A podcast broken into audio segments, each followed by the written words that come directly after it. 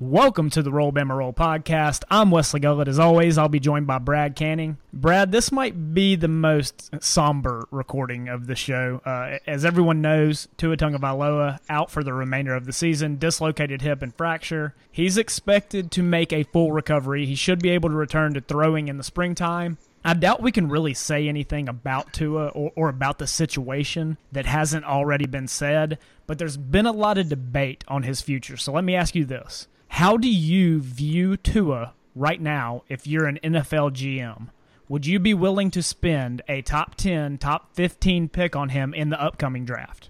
Um, somebody most likely will. I mean, they've spent him on worse. You know, he is a glass body, unfortunately, you know, even before this season, and he can't catch a break. But when he does stay healthy, or hell, even when he's 60%, he's worth it. And somebody will take that chance.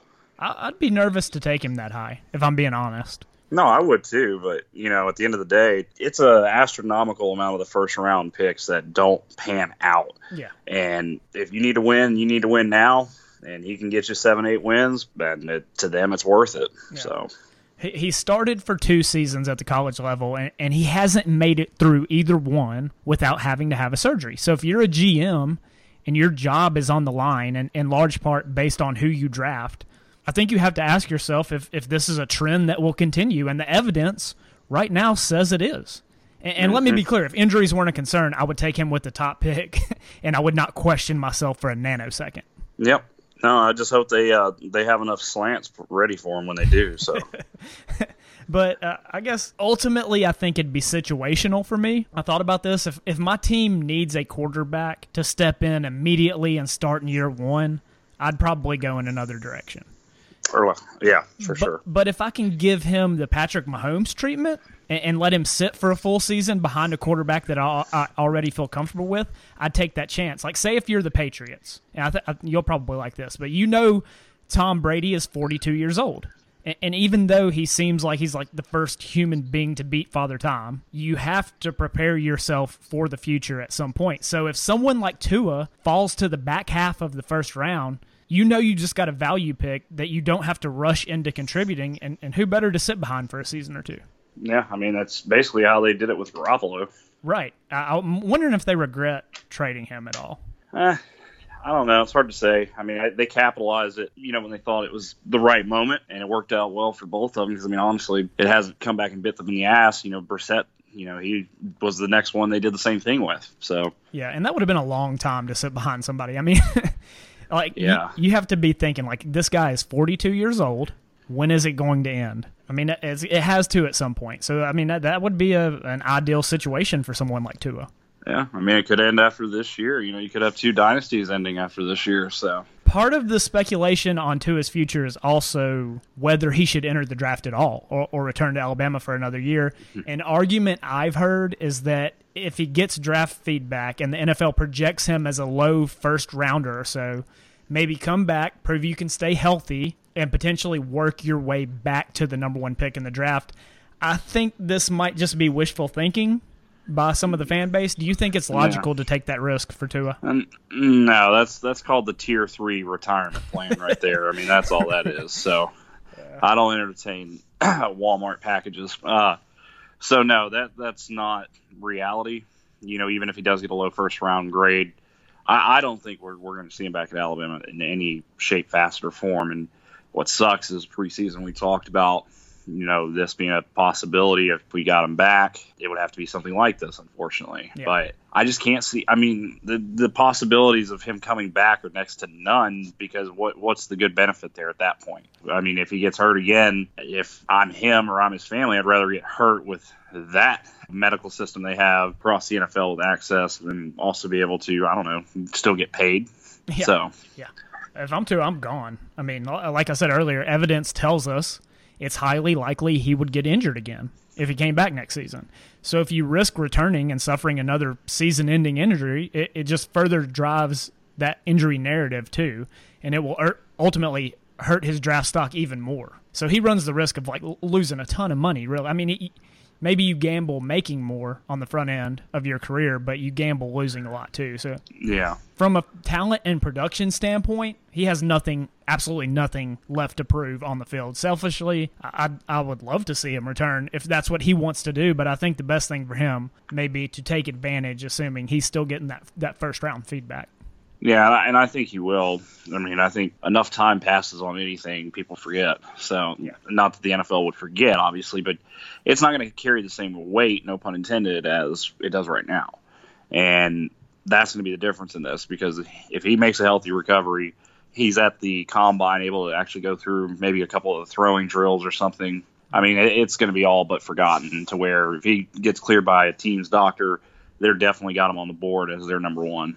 Speaking of draft stock, it looks like this is the last season we see your guy, Na- Najee Harris, in Tuscaloosa. Yeah, and uh, he'll be leaving trophyless though, unfortunately. so, Unfortunately for your wallet. Yeah, well, you know, it is what it is. I've spent money on worse things, uh, but uh, look, I, it's awesome to see him come out, you know, finally on his own and and just dominate. Basically, I mean, the dude's running with authority. He's, he's finally playing. He he's his own handicap essentially because he he handcuffs himself to what he's capable of doing based on what mood he's in, essentially. If he wants to go out there and beat the hell out of somebody, he's going to run right through them. But otherwise, he's going to have Trent Richardson syndrome with the Browns. So he's night and day different, but I'm glad he's going to end it on a high note. Hopefully, uh, he can at least muster something this week and then definitely uh, in two weeks down there in Jordan Hare. Yeah. And the pass game is so prevalent in the NFL. He's and he's turned into basically an elite receiver out of Mm-hmm. Yeah, the backfield. He, I mean, he looks like a three down NFL back, and he's improving by the week. Yeah, I mean, you can see uh, he could work in a system just like a Todd Gurley type role. That, that's exactly what he could line up as. But well, I mean, look, if you know Trey Sanders comes back healthy next year, you still got Brian Robinson, you got Keilan. You know, I, I think we're going to end up being fine. Just sucks, man. Uh, I feel like Najee got sold a, a bit of goods, unfortunately, in terms of the production. Yeah. Uh, moving on. Are you still holding out hope for the playoffs? Uh, yes and no. Sounds like you don't even want to be there. No, I mean I want to be there, obviously, but I don't want to be there and, and get our shit kicked in. Yeah. Not that we would, but again, this now absolutely has that set up because if you were, if somehow we were able to backdoor our way in, we're facing, you know, more than likely, I, I'd say fate would have it Ohio State. Um, God, no, Mm-hmm. They, not they against look, this defense. They look good, man. I mean, they'd beat they'd beat us like a drum. Yeah. But uh, I know that's like sin for me to say that. So I no, it, I mean, but, realistically, they look so good on both sides of the ball. And I, I mean, I'll take into account who they're playing as well. Uh, they Don't they have not played a great schedule, but they just look dominant, man. Yep. They, they really do. I, I'd rather have a chance at a national championship than not have a chance, like I said last week. But Tua and the offense, that was the great equalizer for Alabama.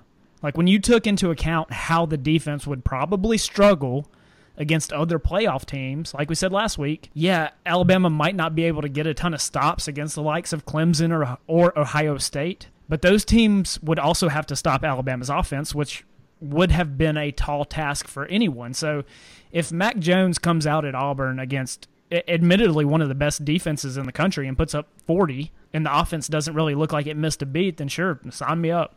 Yeah, you know, I don't know. I, I'm like I said to you before we started recording. I'm. It's nice not to be emotionally invested in football anymore.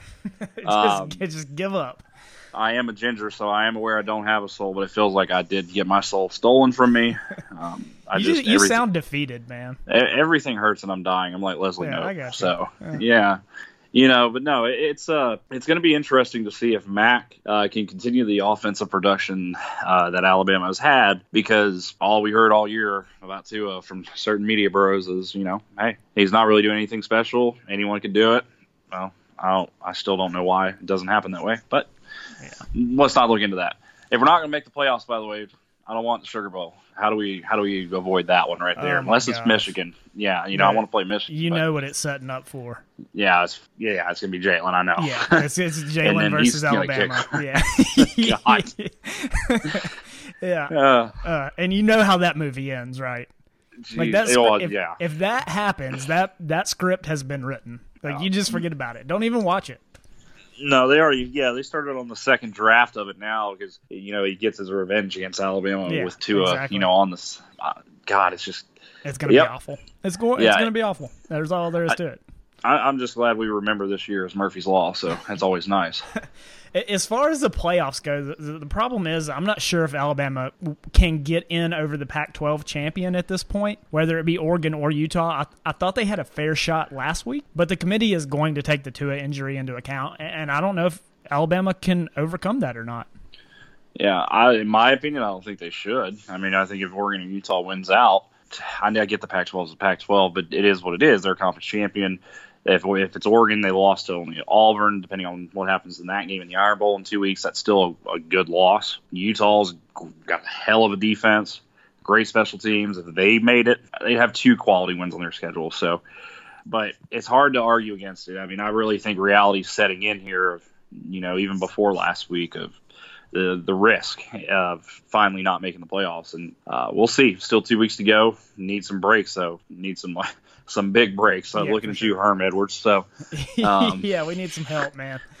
we need some help from Herm. You remember when we had Phil Steele on? Utah was Mm-hmm. his his dark horse uh, playoff team. yeah, I know he's looking really good. He he led that bandwagon that everyone then decided to jump on, and then two weeks into the season or three weeks in, when the Utah lost, you know, to USC. Uh, it, was all of a sudden, hold up, that was ridiculous. And I'm over here in the corner pissed off because I hear I'm, I thought I was going to look good at, uh, at my Baylor prediction when we talked to Phil Steele, and there goes Baylor blowing leads like they played in Atlanta or something. So you know, it's uh, great. Again, I love seeing Jalen come back, but yeah. Uh, it's been a crazy year if you think about it, though. I don't th- know if you've had true chaos this year so far, You really, we really Um, haven't. and that's that's a first to me in recent Yeah. memory. It doesn't feel like we're going to get it. I could be Mm-mm. wrong. Maybe Arizona State, you know, makes some noise or or whatever. Maybe Penn State comes out and somehow beats Ohio State. But even so, you have to think Ohio State can afford a loss at this point, or or LSU can afford a loss. Yeah, I, I don't no, know about Clemson. I'm not sure No. if they can afford one, but well, I mean, I don't, they don't have anybody that they could pay to beat them right now. So Yeah, that's true. South Carolina plays Clemson uh, here in a couple weeks. Will Muschamp is on the hot seat. I was just thinking about this. mm, here we go. Let's do it. Yeah, hey, let's Yeah, come on, let's do it. I'm ready. Are you ready? Y'all, let's do it. So you want to make that higher? you damn right I want to make Okay. that higher. Tell me the last time you had a bad defense. That's true. Look, I don't necessarily love Will Muschamp. I really never have. But with the way that the defense has played this year, if you can replace Pete Golding with Will Muschamp, that is a definitive upgrade. Yeah, look, I'm here for the the teachings of Dr. Muschamp with his glasses. He's already committing to that old lifestyle now, so he's going to fit in well in Tuscaloosa. Yeah. Um, Yeah. But no, he's that coach. He is that type, that Charlie Strong type. You know, to where great as a coordinator, average as a head coach, and that's fine. Also, don't let him recruit anything but damn linemen, and that's all he can recruit because that's all he's good at.